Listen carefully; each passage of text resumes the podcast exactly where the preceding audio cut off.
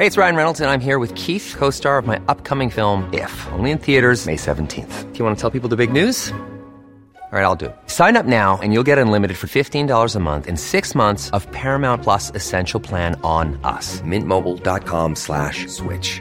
Upfront payment of $45 equivalent to $15 per month. Unlimited over 40 gigabytes per month. Face lower speeds. Videos at 480p. Active Mint customers by 531.24 get six months of Paramount Plus Essential Plan. Auto renews after six months. Offer ends May 31st, 2024. Separate Paramount Plus registration required. Terms and conditions apply if rated PG. Planning for your next trip? Elevate your travel style with Quince. Quince has all the jet setting essentials you'll want for your next getaway, like European linen, premium luggage options, buttery soft Italian leather bags, and so much more. And is all priced at 50 to 80% less than similar brands. Plus, Quince only works with factories that use safe and ethical manufacturing practices.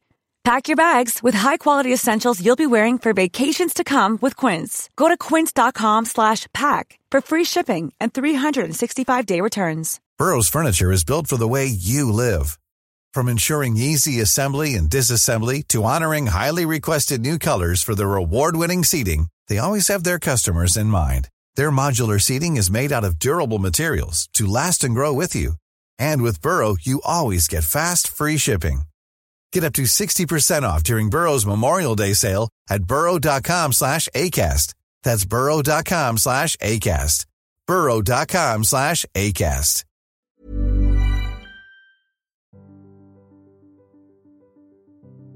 Nej men halli hallå min fina fina lyckovän. Och välkommen tillbaka till ännu ett avsnitt av världens bästa lyckopodd. Och välkommen tillbaka till Umeå får jag säga till mig själv. Efter nästan fyra veckor i fantastiska Riksgränsen är det lite av en omställning att nu äntligen komma tillbaka till storstan igen. Det är sommar här nere. Shit, det var det inte uppe i gränsen. Nej, här är det grönt och fint på både träden och marken. Och i gränserna då var det fortfarande snö i backen och nästan som man ville ha mössa och halsduk på sig. Ja, jag kan inte riktigt bestämma mig vad jag gillar bäst. Och det bästa av allt är att jag behöver inte det. Jag kan älska vinter så mycket jag vill och älska sommaren så mycket jag vill. Livets kontraster, hörni. Och för er som missat det, hörni, så heter jag Agnes Sjöström och jag har drivit den här podcasten sedan ungefär två och ett halvt år tillbaka. Lyckopodden det är podcasten för dig som redan mår ganska bra men som med hjälp av små enkla medel vill uppnå ännu mer lycka och välmående i livet. Så varmt välkommen tillbaka, både nya och gamla lyssnare. Nu kör vi igång! Idag gästar allas vår underbara Rickard Söderberg Lyckopodden. Han är en av Sveriges mest framgångsrika operasångare och även hbtq-debattör. Han är nu inbjuden till podden för att prata mer om den livsavgörande transformation han gått igenom under de senaste åren. Efter Rickards uppträdande på kronprinsessan Victorias tv-sända födelsedagskonsert så bryter han ihop. Det blir startpunkten på den både inre och yttre transformationen som Rickard gjort. Utöver det så är Rickard också känd från olika tv-program såsom Let's Dance, Körslaget, Hela kändis-Sverige bakar och många, många fler. Ja, Rickard är en otroligt fin och god människa och idag pratar vi mer om hans livsavgörande transformation, om de sju fyrtornen som tagit Rickard dit han är idag och om tystnadens betydelse. Ja, det här vill ni inte missa, bästa ni. Varsågoda.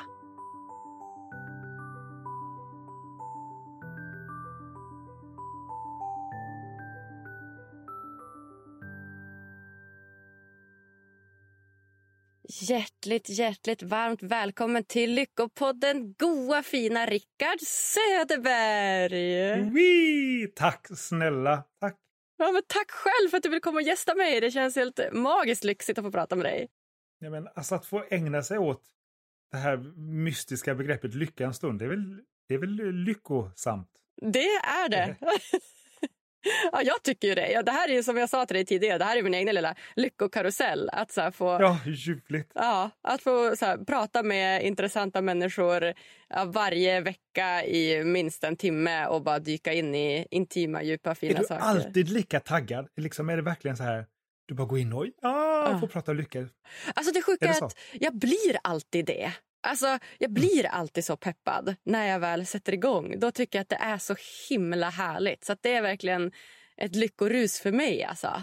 Ja. ja. och sen så jag antar att du går omkring innan och funderar på vad man ska prata om och mediterar över det och tänker och är det så? Ja, jag försöker ändå att så här, ja, men fundera ut lite så här, men vilka frågor hade jag velat ställa och brukar bolla med människor. Vad hade du velat fråga Rickard om du Ah, hade just intervjuat så. han? Du vet, så att jag Ja. får lite input. Men sen gillar jag att ta samtalen väldigt mycket på volley. Så att eh, jag landar ju nästan aldrig där jag har tänkt ändå. Ja, det är väl underbart? Ja, Ja, det här ska bli mycket spännande. ja det är magiskt. Hörru, det såg ut som att du gillade de där tio tysta sekunderna där som jag brukar ha innan intervjun. Det var som att du bara, ah vad Åh, skönt. jag älskar! För nu, vi spelar in det här på förmiddagen Ja. och nu, jag har ändå varit uppe i så här fem timmar och svarat på så här hundra mejl och gjort brrr, tusen saker. Ja. Så när du var så här, kan vi ta tio sekunders tystnad? Så var jag redan där. Ja. I tystnaden. Det var underbart. Ja, men vet du, jag såg det på dig. Det var som att när jag sa det. att Så här, sen brukar jag ha tio tysta sekunder och du bara yes! Blundade. Ja, exakt. Blundade Ja. och bara ah. Du landade i någon slags... Här, Men vet du, man behöver bli påminn om det där, även om jag och så många av oss som går omkring och vet om att man ska ta de där mikropauserna och de där andningarna, så glömmer man bort det. Så tack för att du påminner mig. Det var en jättebra start. Ja, men tack själv. Ja. Brukar du ha många såna tysta stunder? Eller försöker du ha många såna tysta stunder? Jag försöker, Mm. men jag... eh, Det, när jag kommer upp i varv och sitter och bara trrr, så glömmer jag bort. Helt enkelt. Fastän jag vet att jag borde och fastän jag vet att jag vill och njuter av det. Mm. Men jag försöker komma ihåg. Vad betyder tystnaden för dig? Den betyder ju... Det är ju allt. Som jag jobbar med ljud, alltså musik, så kan det ju inte bli någonting om jag inte har en tystnad att utgå ifrån. Det är liksom slags själens vattenpass, en, en kalibrering, en vit balans för, för varandet. Och sen utifrån det pa, kan jag prata, eller sjunga, eller spela eller vad jag nu än gör. Men jag måste utgå från, om jag utgår från liksom det här sår, eller, eller utgår från det inre sålet, tankarna som bara brrrr, så är det liksom fel plats att utgå ifrån för att kunna nå optimala resultat för min sångmusik. Så tystnaden är allt. Ah, vad fint. För det jag kan tänka där är så här, tystnaden, precis som du säger, du håller på med sång, opera, du använder rösten mycket, det är liksom ditt instrument. Och det jag tänker då, så spontant, är att det skulle kunna vara lite tvärtom också. Att du här, gillar just när det lever om och när det låter mycket och när du liksom använder din röst. Men att tystnaden kanske kan vara lite läskig. Nej, nej, nej, nej inte alls. Nej. Alltså, nej, jag älskar... Jag, jag vet ju att tystnad kan användas till och med som tortyrinstrument. Alltså att när det är, när det är helt tyst och ens egna inre ljud och ens egna inre tankar helt plötsligt bara kommer upp till ytan man kan inte stoppa dem. Det kan vara oerhört plågsamt. Ja. Men tystnad för mig är ljuvligt. Ljuvligt. Och, och dessutom så är du aldrig, vä- eller väldigt sällan helt tyst. Jag menar nu när jag sitter här så tänker jag så här, jag är tyst. Men jag hör någon bil och jag hör mina hjärtslag, jag hör något litet surr från någon liten fläkt någonstans. Och jag hör, du vet, så helt knäpptyst. Det är ju väldigt sällsynt. Ja, nej, men det är sant. Vad mysigt. du, jag har varit en gång i Skandinaviens tystaste rum. Aha. Det är ett sånt här rum där det är verkligen liksom det är så tyst som om att det vore kolsvart för ögonen. Eh, spe- Speciallaboratorium. Och det, det var läskigt. För att då helt plötsligt så började blodet inne i mig och hjärtat, allting. Det började låta på ett jätte... Det var mycket, mycket speciellt. Så att eh, när vi säger att vi älskar tystnad så är det ju den här tystnaden full av ljud. Ja. Tystnaden full av ljud. Jag hör dig. Även jag ska säga handen på hjärtat. Jag kan tycka det är lite läskigt att när det är helt tyst ibland. Alltså när man är... Är det så? Ja, men när när man har en dålig dag eller du vet, ligger hemma och är bakis eller någonting och så ska det vara helt knäpptyst. Du vet, då, då kan demonerna krypa fram. Alltså, det ska jag inte ljuga om. Och vad gör du då? Jag ska säga att det jag försöker göra är ju att stanna upp. Alltså jag tänker att jag, jag, jag försöker se det som att när demonerna kommer på besök då är det också ett tecken på att jag har sprungit på lite för fort i livet. Alltså då behöver jag nog den här tystnaden egentligen. Och sen om jag har en så här svag stund och är jätteledsen då kanske jag försöker ringa någon vän eller prata med någon eller se på något eller du vet så. Men om jag känner mig stark i tystnaden då brukar jag försöka vara i den och ta hand om det som är. Att kanske krama lilla Agnes eller skriva ner. Att, men vad är det jag känner just nu? Och vad händer med demonerna då? Då, mm, då kramar jag om dem så att de blir lite mindre. De blir lite mindre. Och att jag inte behöver tro på dem så mycket. Alltså, det, det behöver inte vara sant, de här demonerna, det de säger. Det, det väljer jag, om jag väljer att tro att det är sant eller inte. Men ibland skriker de högt och då, då känns det som att de är sanna. Kan du känna igen dig? Absolut, utan tvekan. Och, och som du säger, när man, när man är utlämnad och, och lite sårbar, lite skör, så passar de väl på att bryta sig in liksom när mitt försvar ligger nere. Då är vi båda sårbara, men vad fint att vi ändå lyckas eh, hantera våra små demoner emellanåt här, Rickard. Vad gött att vi avhandlar demoner inom tio minuter.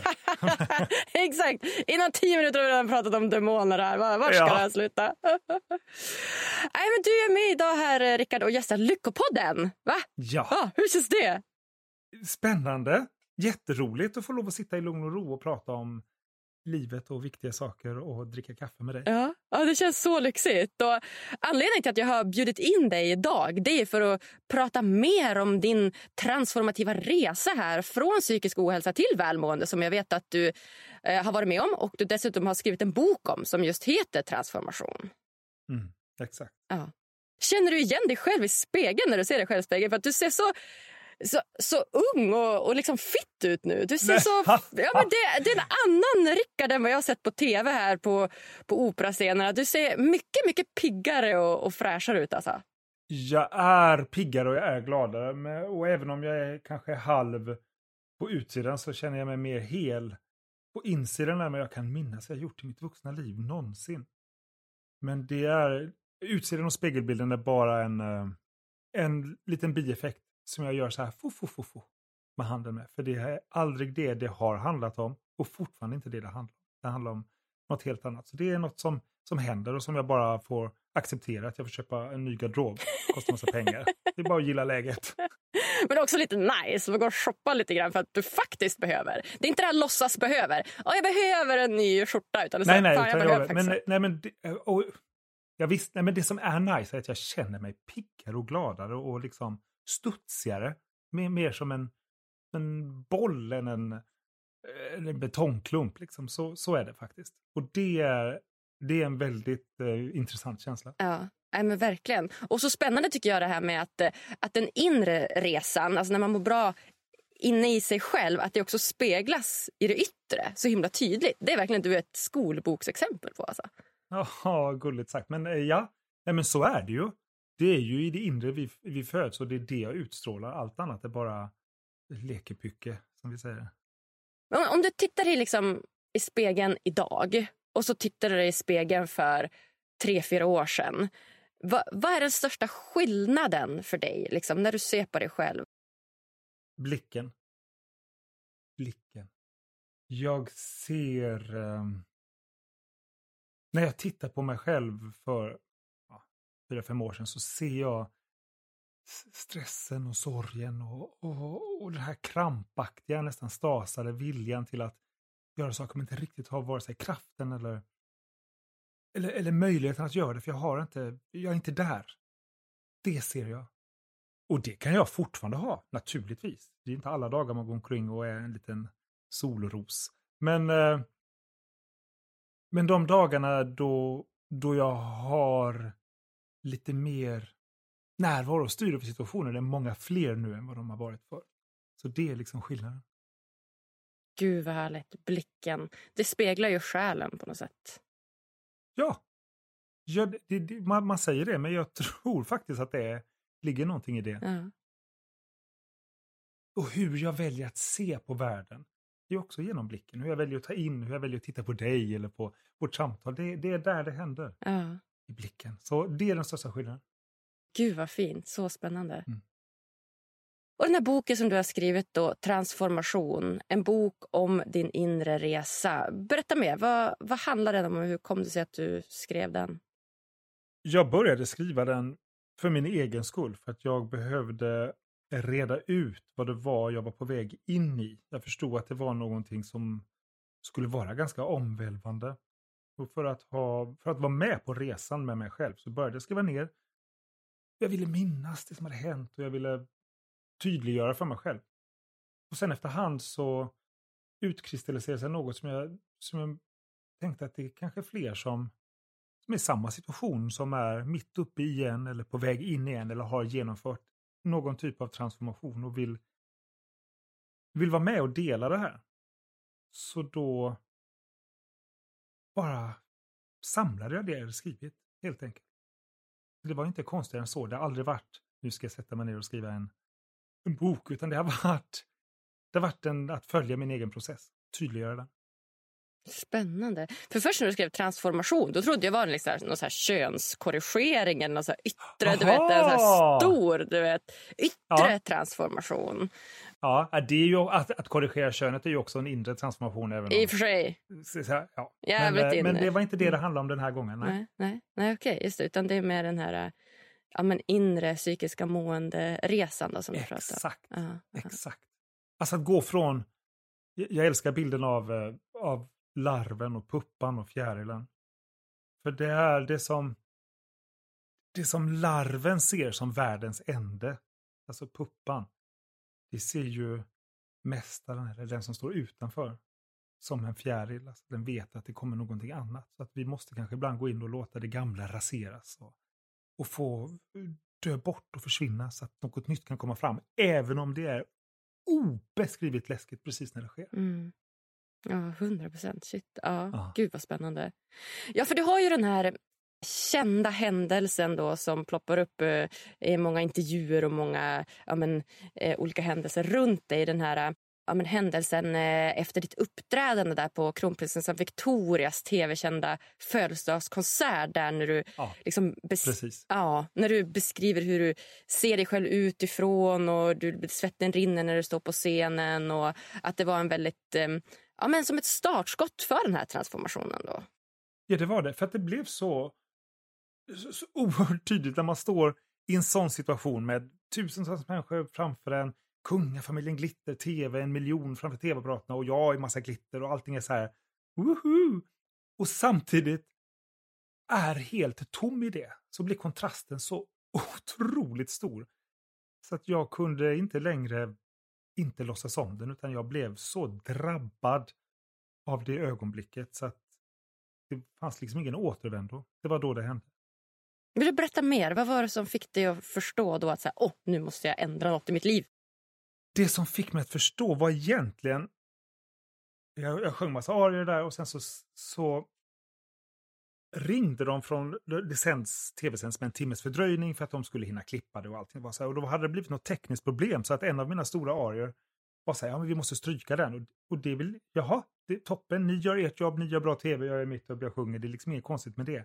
Men jag reagerade samtidigt på ett sätt som jag inte vare sig kände igen mig i eller ville identifiera mig med. Jag blev, jaha, tog det personligt och och jag satt på den här banketten med, med kung, du vet, så här kunglig bankett och så ringde de och så svarade jag så lite i smyg.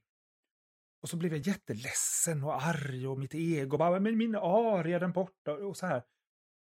Vilket är en helt bisarr reaktion för det var ju en ljuvlig kväll egentligen. Maten var fantastisk och Anders var där och kung och drottning. Jag förstår du, det var alla rätt jättefint väder och så här och ändå, ändå så kunde jag inte glädjas. Och när jag då insåg det, när det, när det slog mig som en blixt, så tänkte jag att det här Rickard, nu, nu är det något som inte är rätt. Alltså när, när, när, du, när det här snarstuckenheten och själens ego helt plötsligt har blivit, eller, eller det, att du reagerar så starkt över saker som egentligen inte ska, jag menar, det är inte det det handlar om. Då, en aria hit eller dit. Då kände jag att nej, nu, nu är det dags det, det, här är inte det. Det är inte den plats jag vill vara på. Det är inte det liv jag har levt för att komma fram till.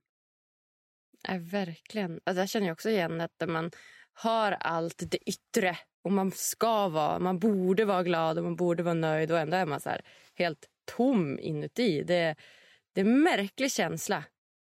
Och jag menar ibland, ibland kan det finnas krav på en att känna en massa lycka som är helt omöjlig att känna även om allt är så här rätt. Nu gör jag så här med fingrarna. Men, eh, men det här var så, så omvälvande och så djupt så det handlar inte om att jag, åh nu ska jag bara vara glad, utan det var verkligen så här, shit det här, det här, jag kan inte fortsätta så här. För då kommer jag inte kunna fortsätta alls. Det är liksom botten, botten. Du har inget val. Nej, exakt. Vad gjorde du då? då? Du var på botten, du hade sjungit och var så här, åh oh, gud, det här suger verkligen. Vad, vad var din första tanke? Så här, nu ska jag skriva en bok. Nej, nej gud nej. nej. Min första tanke var att jag måste ha hjälp.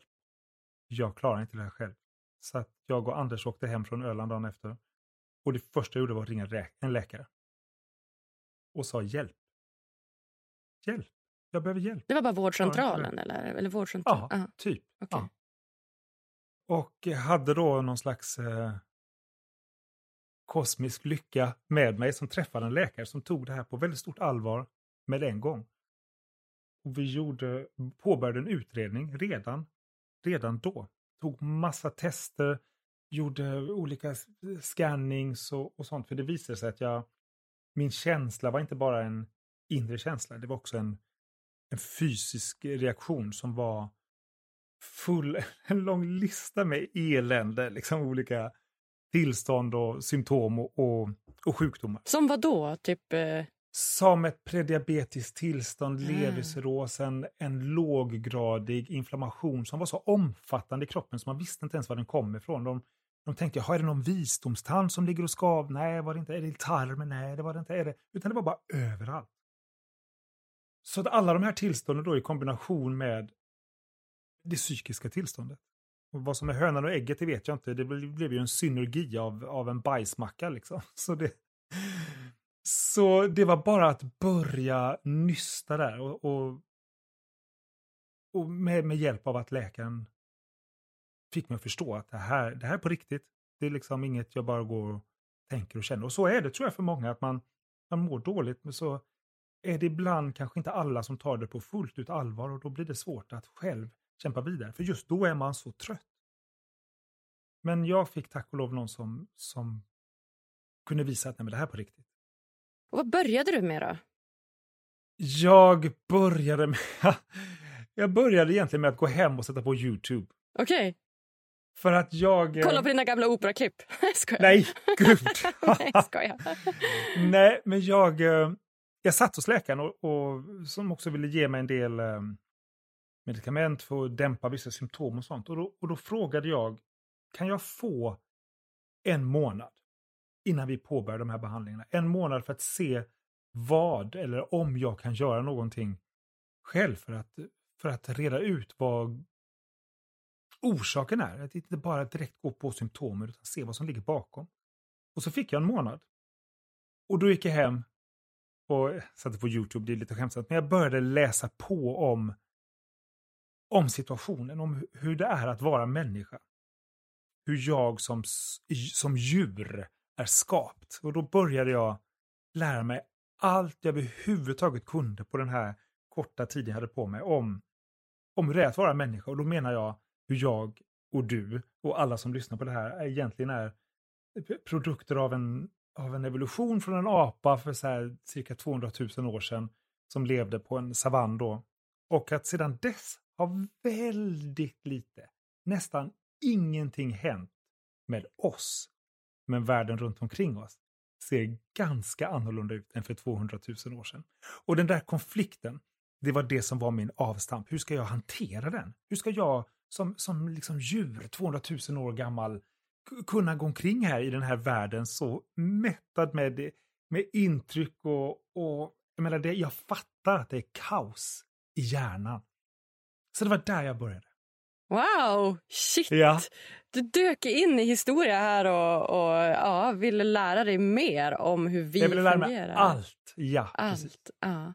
Okej. Okay. Så i boken så återkommer jag hela tiden till och drar parallellerna till hur jag som då savann, savann-Rickard kunde hantera en situation eller varför jag idag reagerar som jag gör. För många av de här sakerna finns det så oerhört när man läser på enkla förklaringar till varför man vill äta samma sak till frukost. Mm. Bara här. Och så backar man 200 000 år. Ah, jag fattar! Och det är så jäkla spännande. För det förklarar massa saker och det gör också att jag kan hantera en massa saker. Lycka, det här är Lyckopodden. Mm. det till exempel, som också finns massa förklaringar på varför, varför det kan vara svårt att uppleva lycka och känna lycka om vi tittar ur ett historiskt perspektiv och tittar på hur vi är skapta. Då är lycka inte så jävla enkelt längre. Nej. Nej, verkligen inte. Verkligen inte. Gud vad spännande. Och det, gjorde också, att- ja, och det gjorde också att jag kunde slippa en del av det här dåliga samvetet för att jag inte går omkring och är lycklig hela tiden. Eller, eller den här du vet, dubbla stressen av att åh, jag söker lycka men jag är inte lycklig så nu är jag inte lycklig för att jag inte känner lycka och dessutom inte... Men det blir så här... Alltså ah! det bara snurrar på. Alltså hjulet, Ah. du vet, man bara loopar ner den här lilla gropen. Det där har jag ofta också kämpat så mycket med. Att så här, Lyckopodden, du vet, jag behöver vara lyckligaste personen i världen nu. Jag har alla tips och alla tricks på hur man gör. Du vet, jag ska vara så glad och lycklig Varför är jag inte lycklig? Ah, varför är jag inte så lycklig nu när jag driver Lyckopodden? Ja. Varför är du inte det? Ja, men det var ju det. Alltså, när jag kunde släppa den, den tanken om att så här, lycka är inte ett, ett tillstånd som vi har hela tiden, som vi kan ha hela tiden. Utan det är en känsla som kommer och går. Den kommer och går när vi gör någonting roligt och ibland kommer det fast vi inte gör någonting roligt. Och, och när jag förstod mer att så här, jag är en människa som har ett brett känslospektrum som inte bara handlar om lycka utan jag kan också vara ledsen. Jag tillåter mig acceptera att vara sorgsen. Du vet, då då kan jag bli mer då blev jag mer välmående. ska jag säga. Då var jag mer accepterande. Och då blev jag på något underligt sätt mer lycklig då, eller välmående eller hur man vill kalla det. Jag fattar precis, för att när man slutar sträva och, och krampaktigt söka efter den där lyckan utan acceptera att, som du säger, små stunder ibland, sen så små stunder när jag inte känner det, men de måste också få lov att finnas. Att vi kan, som du säger, stanna, vara med våra demoner, krama om dem lite. Och... Men just när det gäller lycka, det är därför jag tycker det är så fascinerande att göra den här podden, så är vi ju egentligen den första generation någonsin som har överskott. Och jag menar du och jag och, vi i den här delen av världen kanske de enda som har möjlighet att ens utforska det här begreppet. I alla andra tider har det handlat om överlevnad. Mat för dagen, husrum och det gör det ju för många människor också idag i världen. Så när vi inte omedelbart lyckas med att bli lyckliga är det ju inte konstigt. Vi har ju för fasen inte övat på det. Nej, nej, Man kan ju faktiskt. inte bara gå in och bara fullfjädrad, nu är jag klar, utan vi behöver kanske så här 10 000 generationer på oss för att förstå hur det funkar.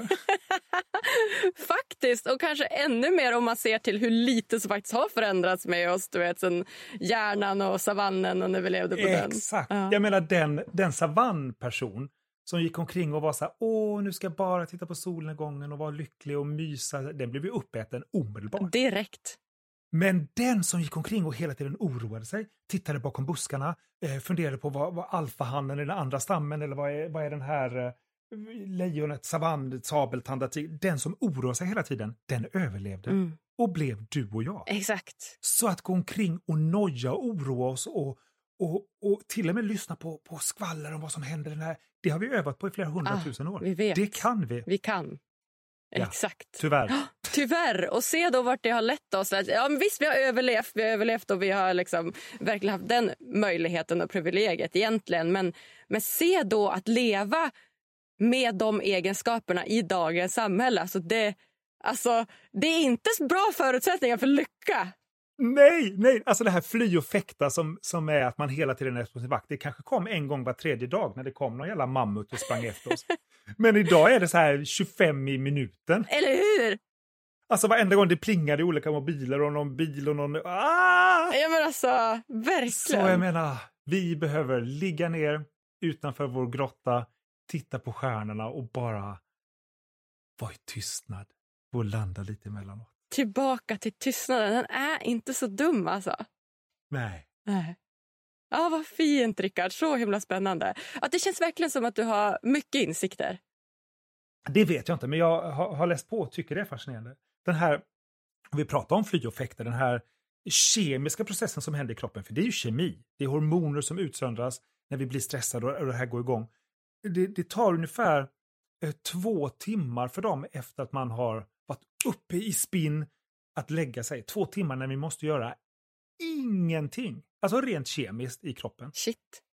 Ja, och om vi då aldrig ger oss de två timmarna utan inom två timmar så har det kommit ett nytt stressmoment, en ny deadline, en, en, ny, ett nytt jobbigt brev, en, ett nytt kontoutdrag eller vad det nu är. Så så får vi, kommer vi aldrig ner, utan vi är hela tiden i den här cocktailen av massa stresshormoner i kroppen som bara rullar på. Och det är därför tystnaden, tillbaka, backa, små stunder, andas, för mig har varit fullständigt oumbärlig.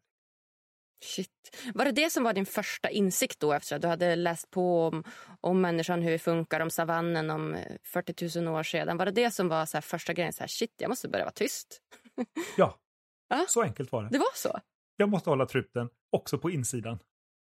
Jag började, jag började skapa det, olika strategier eh, för att hantera för att hantera den här situationen som jag då befann mig i. Och jag som är också så här historieintresserad har alltid älskat bilden av muserna i antiken. Alltså de, de, de inspiratörerna, gudarna och gudinnorna som kunde locka oss till olika saker. Och, och de hade som sin symbol många gånger fyrtornet.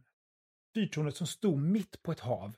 Och när havet stormade då kunde båten ta sikte mot ljuset i fyrtornet och sen segla dit och på så sätt ta sig över eh, lömska rev eller kunna eh, her härbärgera de stora vågorna eller navigera genom stormarna. Så jag behövde helt enkelt fyrtorn. Ord, enkla kredon, enkla tydliga bilder som när mitt inre känslohav stormade jag kunde sätta blicken mot och sen bara styra dit. Och det första av de fyrtornen som jag byggde i mitt inre var tystnad. Att alltid utgå från den att när det blir kaos, när jag blir stressad, när, när det plingar och ploppar överallt och, och det blir så här att, att jag ska kunna höja blicken och i mitt inre se tystnadens fyrtorn. Och bara ta tre djupa andetag mot det. Och ju oftare jag gör det, desto tydligare blir den här bilden för mig. Så nu kan jag bara sluta ögonen och jag ser det exakt. Jag har varit i den fantasin så många gånger så jag vet precis hur det ser ut, vilka material det är, hur det ser ut runt omkring, hur himlen ut bakom. Så då kan jag bara, det var därför jag, när du sa, kan du vara tyst? Då var jag redan Boom! i fyrtorn. Det var, alltså du var redan där? Ja. För att jag har övat på det. För att jag behöver det. Så det var, det var mitt sätt, min strategi att bygga ett antal fyrtorn som jag alltid vet står stabilt och som jag kan wow, fara mot. Mm, wow. All right. Har du fler fyrtorn än tystnaden? Jag har ett antal fyrtorn. Det, det första fyrtornet är stillheten. Och ur stillheten och tystnaden så föds någonting. Så som eh, för oss som är Tolkien-nördar som vet att världen föds ur en sång. Så det gör den i Silmarillion i Sagan om ringen. Ehm, så för att börja fylla mitt liv med någonting så kom jag till mitt nästa fyrtorn som är musikens fyrtorn. Mm. Ljudet, den här, den här harmonins, sfärernas klanger som jag styr mot. Och när jag väl är där, när jag står upp, när jag sjunger, när jag är, låter mitt inre sjunga, när jag låter min själ vibrera, då kan jag börja agera. Och det första som jag alltid vill agera i, det är snällhet. Det, det mest utskällda och mest missförstådda av alla begrepp, snällhet, som är liksom så förnedrat, men som är bara det vackraste jag kan tänka mig. Och det handlar inte bara om att vara snäll mot andra, det handlar också om att vara snäll mot sig själv. Och i den snällheten så finns det också möjlighet för mig att styra mot det som är mitt fjärde fyrtorn, som är det fyrtornet där jag behöver tillge och förlåta. Inte bara andra, som när du kramar om dina demoner, utan också mig själv för, för, för det jag inte orkar, för det jag inte kan, för det jag inte har klarat och för det jag har gjort fel. Tillge att inte fortsätta straffa någon annan eller straffa mig själv, utan få lov att vara i ett lugnt varande. Och när jag väl är där, då är jag nästan redan framme vid mitt femte fyrtorn, som är närvaro. Närvaro. Ett, ett fullständigt icke-dömande, behagligt, aktivt, energiskt ställe där jag kan uppleva och, och, börja agera ut i världen för att jag är i världen. Jag är inte utanför den, jag är inte i min stress, jag är inte borta eller på väg, eller jag är inte i framtiden, eller jag är inte i det förflutna. Jag är här, med dig, just nu, ingen annanstans. Och när jag väl är här med dig, och med mig själv och med andra så kan jag komma till mitt sjätte fyrtorn. Det är nämligen att generositeten. Då kan jag ge av mig själv, jag kan få av dig, så som du, som vi ger här mellan varandra nu. Och att vara generös mot mig själv och generös av det som finns i ett överflöd i vår värld. Mänsklighet, medmänsklighet, lust, för all del lycka. Och när jag då är där, då kan jag slutligen ta mig till det som är mitt sjunde och sista credo, mitt största och mest magnifika och också det mest komplicerade och allomfattande fyrtornet av alla, nämligen tacksamhet. Tacksamheten för att vi kan vara här, tacksamheten för att jag fått lov att färdas på hav genom sju olika torn som fört mig framåt. Och, och då, när jag har de här ljusen, de här sju ljusen med mig, då är, då är havet öppet och då kan jag bara segla ut. Då är livet redo, då är dörrarna öppna. Då, först då, så kan fjärilen som gjort sin transformation lyfta vingarna wow, och ge mig ut. Wow! Va? Vilka fyrtorn! Alltså, va? Så himla bra. Och Jag gillade ordningen på något sätt. Alltså att du ändå har Jag är den... en mycket ordningsam och person, gillar struktur. är du en blå person? Mycket ordning och reda och analytisk? Ah, nej, jag brukar, Nej. Anders brukar säga att jag är en röd person. En En, röd person. sån som bara identifierar en massa saker som ska göras och sen så bara går vidare och gör dem utan att bara fråga någon. Okej, doer, doer, doer, doer. Doer. Ja, ja, Ja. ja. Jag gillade just den här ordningen. Just alltså att, att jag kunde som känna igen hur de här olika fyrtornen ändå naturligt kommer i den här ordningen på något sätt. Att så här, vi måste börja med stillhet, vi måste börja med tystnad, lyssna på själen och på tystnaden. Och efter det då musiken som då är ett av dina såklart största toner som att det är det som är liksom din gåva.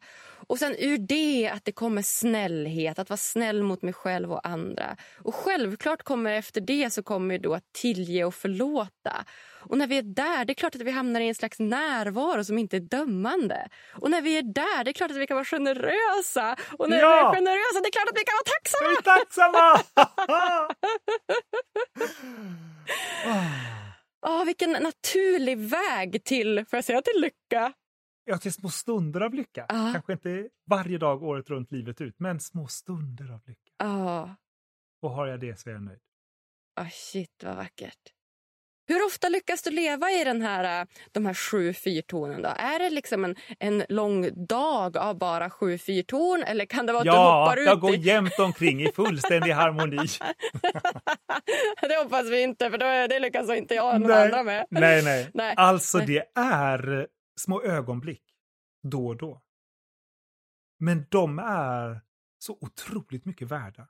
Det är, som också, det är precis samma sak som man, när jag står på scen och sjunger. Det är svett och det är jobb och det är elände. Men sen kommer mitt, mitt i allt detta helt plötsligt kommer en fras när jag känner att shit nu, nu bärs jag fram av, av musikens gudar. Och även om det kan vara fem sekunder så är de värda allt. Så att eh, jag, jag seglar på och så åker ankaret i någon skit på botten och så går seglet sönder och, och så håller man på. Men det är bara att liksom jobba på och reparera och fixa. Och för när de här små stunderna av fullständigt öppet hav Mm. kommer, då är de värda allt. Wow. Hur hittar du den här vägen då? För som du säger att så här, men du började efter liksom din lilla krasch eller man ska kalla det så började du med liksom stillhet och tystnad och liksom förstod att det var nummer ett. Hur hittade du till de här andra delarna? Var det liksom, kom det naturligt eller? Du, jag ska säga att jag har faktiskt ingen aning. Det kom, när jag satt och, och skrev för mig själv så, så kändes det bara helt organiskt. kom helt naturligt. Jag gjorde, och jag skriver i boken skriver jag om alla de här tonerna ganska, ganska ingående. Jag skriver om mina egna personliga erfarenheter av när jag lyckas vara i dem och när jag inte lyckas vara i dem. Men de är ju också kopplade till, de är kopplade till till exempel chakrasystemet eller regnbågens färg. Det finns massa paralleller som är symboler som jag älskar, men det var, det är inget jag har så här mindmappat fram, utan det bara uppenbarade sig. Precis så som en fyr uppenbarar sig i horisonten. Exakt så var det. Det bara kom till dig? Ja, lite så var det. Mm. Mm. Ja, vad vackert. Så himla nice. Vad skulle du säga, vilka är dina liksom bästa tips mot psykisk ohälsa? Nummer ett, att ta hjälp. Acceptera att man inte mår bra. Och inte vara rädd för att ta hjälp. Har vi tandvärk går vi till tandläkaren. Bryter vi ett ben går vi till ortopeden. Bryter vi hjärtat eller har värk i själen, då måste vi ta hjälp. Det är, det är inte, det finns fortfarande, även om det kanske är mindre nu än förr, eh, lite så här skambegrepp kring att vara trött eller vara ledsen eller vara ängslig eller ha ångest eller eh, inte vara lycklig. Och, och det, det får man bara försöka själv eller ta hjälp av någon vän eller något att stå över och säga jag behöver hjälp. Jag klarar inte det själv, jag orkar inte. För mig har det varit det viktigaste. Sen är jag ju ingen expert på hur man ska göra de här sakerna. Jag brukar säga att jag har universitetspoäng i att dansa stildans och fäktas. Så jag, jag kan liksom...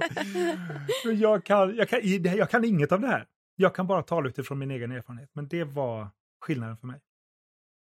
Har du några dagliga rutiner eller så som du gör varje dag för att hitta liksom, tillbaka till de här fyrtornen eller till välmående när man är ute i stressens sfär?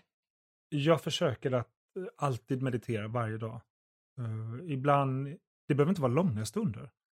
Ibland är det det, men ibland är det inte. Och det kan vara kort, alltså, men att aktivt söka mig tillbaka till till den innersta kärnan varje dag. Ibland kan det vara som nu, jag sitter med en kopp kaffe. Jag köpte ett kaffe som jag tycker jättemycket om och du vet malt det och, och lagt lite en stund på att brygga det och dricka ur en kopp som jag älskar, en liten tunn kopp. Och du vet, att, att pyssla om det ögonblicket lite, som ju också är en slags meditation. Igår var jag hos tatueraren, för mig är det också meditation. Eh, lägger mig på britsen där och så vet jag att nu, nu är det fem timmar då jag inte kommer kunna röra mig ens. Och då, då blir det också en slags möjlighet att bara, då är jag här nu. Det, det, det är svårt för mig att vara någon annanstans just då. Så att även om inte varje meditation är att jag sitter på en bergstopp i så här trippel lotus och, och eh, så här, yoga nidra andas, så finns det möjlighet att varje dag hitta små stunder, tror jag, för mig, att eh, backa hem. Har du tatuerat in de här fyrtornen?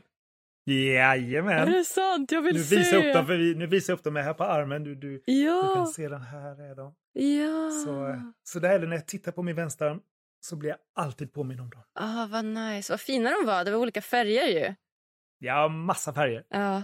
Hade du något tecken för varje yes. del? Det eller? finns olika tecken för, för dem. Okej, okay. just det. Ja, här är massa tecken. Här är så här, Zeldas Triforce, den är lika fin den. Ja. Alltså, alltså. Vad härligt, vad fint att du kör massa färger. Jag har inte en enda tatuering. Jag vill, jag vill ha. Är det så? Jag vill ha en tatuering. Gör det bara. Gör det bara. När du gjort din första kommer du aldrig kunna sluta.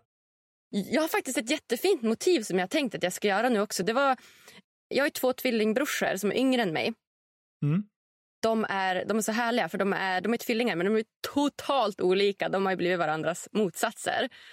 Wow. Ja, de är så härliga och ändå är de ju bästa vänner. Men jag, det slår mig ofta att, så att undrar om de här ens hade känt varandra om det inte var så att de var brorsor.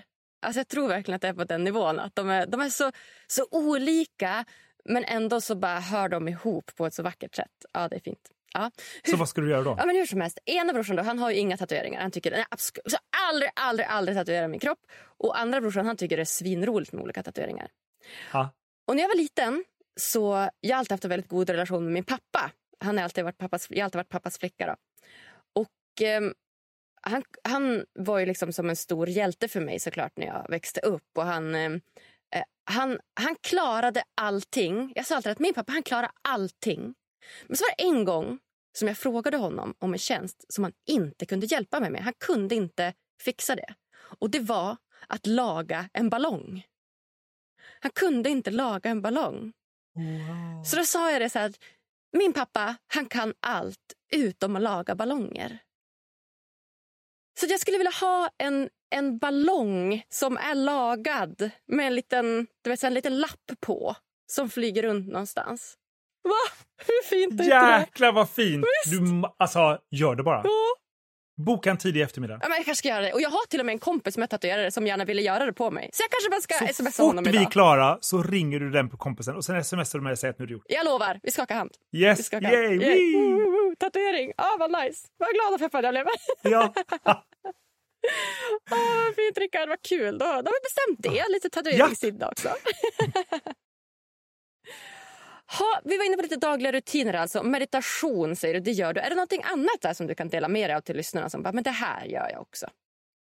Eh, jag har nu de senaste åren efter att den här, jag gått igenom den här processen försökt att hitta lite mer eh, stunder när jag inte jobbar. Jag, sådana här rent klassiska, att jag inte svarar på mail var tredje sekund, utan jag har eh, kanske fyra, fem tillfällen under dagen. Det är då jag svarar på mail och då gör jag det och sen så lägger jag undan mailen en stund. Till exempel, eller Eh, när det gäller telefon, att jag inte alltid sitter med den framför ögonen och väntar på den. Utan det finns ögonblick när jag säger nu lägger jag undan den, nu sätter jag den på flight mode, nu ska jag bara ta en fika med en, en vän och då, då gör vi bara det. Jag har den inte ens på bordet. Utan, eh, och det finns massa också fascinerande undersökningar kring, kring just de här sakerna. Jag skriver det ganska mycket i boken om hur vi påverkas omedvetet och undermedvetet av alla de här eh, stressmomenten som ligger och bluppar runt omkring oss. Så att jag försöker vid små tillfällen eliminera dem lite.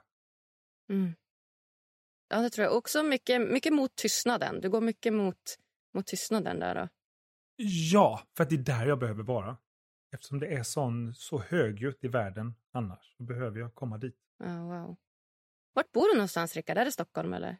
Nej, Malmö. Jag bor i Malmö. Malmö! Det är långt från Umeå där du sitter. Och jag sitter i Umeå. Jag tänker att vi kan sitta på olika platser och ändå prata med varandra. Ja, ja. Ja, vad härligt. Vad skulle du säga, vad, vad är liksom ditt bästa lyckotips? Liksom, nu har jag varit inne på några stycken. Är det liksom meditation? Eller om du liksom har, säg att vi har två minuter över en dag. Liksom, vad, vad skulle du rekommendera lyssnarna att göra då? Och det är två olika frågor. Mitt bästa lyckotips, det är att inte söka lyckan. Om jag får två minuter över en dag, då skulle jag göra ingenting. Ingenting. Och vad gör man då, när man inte gör någonting? Jag brukar dricka kaffe. Ja. Alltså bara sitta. Bara sitta. Känna. Sitta still. Stirra rakt ut i luften. Dricka en kopp kaffe. vad gör dig riktigt, riktigt lycklig? Ah. Situationer som jag älskar att vara i när jag känner så här, oh nu, nu mår jag otroligt bra. Snudd på lycka. Det är ofta när jag är tillsammans med människor eller i närheten av människor men inte aktivt med dem. Som, som när man var liten och låg och sov i ett hörn när ens föräldrar satt och pratade vid köksbordet. Liksom. Den känslan älskar jag fortfarande. Om vi har vänner här hemma och de sitter och pratar och äter och fixar och grejer och jag sitter i soffan och, och bara är med fast jag inte jag, jag inte leder inte och styr inte och kontrollerar inte samtidigt. Jag är bara som en liten fluga som sitter där. Det, det är för mig underbara situationer. Men sen det som gör mig lycklig, det är det som gör alla lyckliga. Eller många lyckliga. Riktigt god mat, en fantastisk måltid, en, en underbar föreställning, en, ett skitbra avsnitt av något som man gillar eller du vet, alla de här helt vardagliga sakerna. Det är inte, nu besteger jag Machu Picchu, det skulle säkert vara lyckligt, det kommer jag nog aldrig göra. Men de här, du vet, små sakerna. Rätt person vann RuPaul's Drag Race, lycka! Eller du vet vad det nu än är. Ja, ja vad nice! Och jag kan verkligen relatera till den här grejen att alltså, vara i ett socialt sammanhang och bara vara där. Alltså inte Ja. känna att du måste bidra eller så här, man måste vara social. Utan bara vara. Exakt, exakt. Ja, sammanhang. Jag tror Ja. att jag längtar efter mycket så här härliga sammanhang ofta. Ja. Mm. Tiden börjar lida mot sitt slut här tyvärr. Så fint och vilka härliga sju olika eh, tystna, fyrtorn vi fick. Bland annat då tystnaden. Fyrtorn, sju fantastiska fyrtorn. De kommer jag verkligen ta med mig. Och ordningen av de tornen var också så himla naturlig och lätt att förstå. Ja, men vad fint. Ja. Tack, jag är jätteglad för att du lät mig komma hit och prata om boken och prata om lycka. Det är, det är spännande och det är viktigt att vi pratar om det. Så det är tack för det. Tack själv. Känner du att det är något så slutligen som du vill dela med dig av till lyssnarna här som du inte har fått säga än? Nej, bara... Vi kan bara sitta tysta en stund och så. ja, jag håller med. Jag skulle också bara vilja sitta tyst med dig. Det känns som att det hade varit en fin stund att bara... Ah. Vi kanske ska göra det då. Vi kanske ska ta... Ska vi ta... Vi avslutar så helt enkelt med lite tystnad. Ja, vi tar tio tysta sekunder här och, och sen avslutar vi. Mm.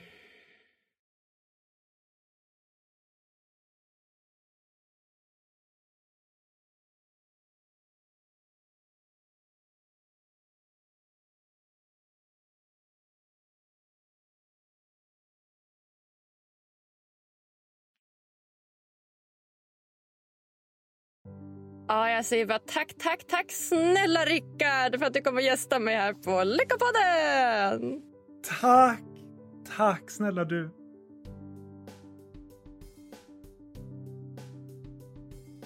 Nej, men alltså vilken mysprutt han är, Rickard. Så god och fin och lugn och närvarande. Och vilka fantastiska lärdomar. Jag tar verkligen med mig ordningen på hans sju fyrtorn. Jag har liksom aldrig tänkt på det på det sättet, men det känns så självklart när han berättar det på något sätt.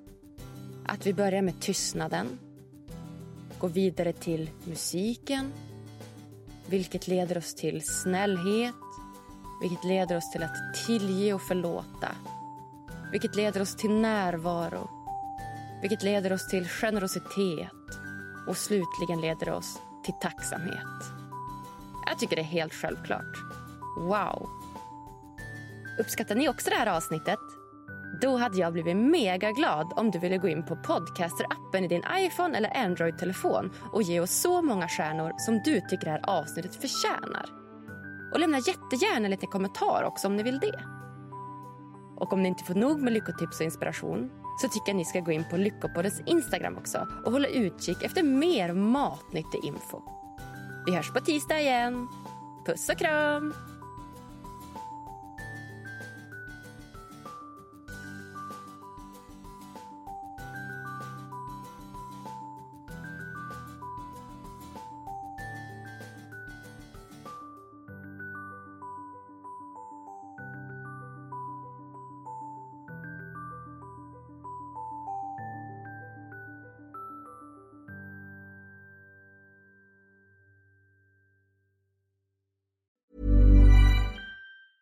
Hi, I'm Daniel, founder of Pretty Litter. Did you know cats tend to hide symptoms of sickness and pain? I learned this the hard way after losing my cat, Gingy. So I created Pretty Litter, a health monitoring litter that helps detect early signs of illness by changing colors, saving you money and potentially your cat's life. Pretty Litter is veterinarian developed, and it's the easiest way to keep tabs on your fur baby's health right at home. Go to prettylitter.com and use code ACAST for 20% off your first order and a free cat toy. Terms and conditions apply. See site for details. Planning for your next trip?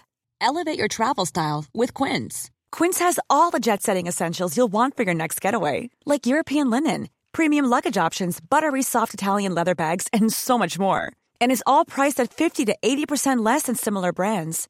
Plus, Quince only works with factories that use safe and ethical manufacturing practices. Pack your bags with high-quality essentials you'll be wearing for vacations to come with Quince. Go to quince.com slash pack for free shipping and 365-day returns. Imagine the softest sheets you've ever felt. Now imagine them getting even softer over time. That's what you'll feel with Bowl and Branch's organic cotton sheets. In a recent customer survey, 96% replied that Bowl and Branch sheets get softer with every wash. Start getting your best night's sleep in these sheets that get softer and softer for years to come. Try their sheets with a 30-night guarantee. Plus, get 15% off your first order at bowlandbranch.com. Code BUTTERY. Exclusions apply. See site for details.